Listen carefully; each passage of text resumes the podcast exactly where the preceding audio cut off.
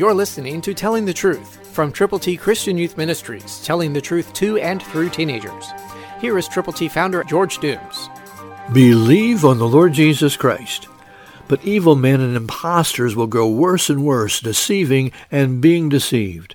That's what the Bible says in 2 Timothy 3:13, New King James Version. Evil men, impostors. Are they going to dissipate? No. Are they going to increase? Yes.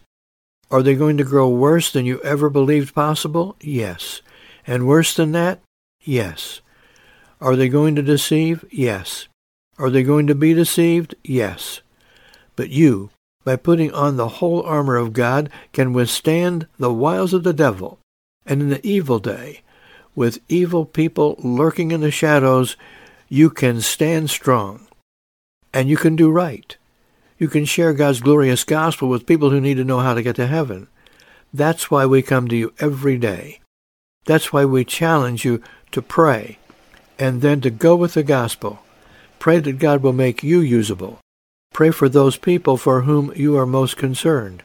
And pray that you will be effective in telling the good news of the saving power of Christ Jesus to everyone you possibly can. The decision is yours. The people are there. Will you go? Will you pray? Will you share? Christ through you can change the world.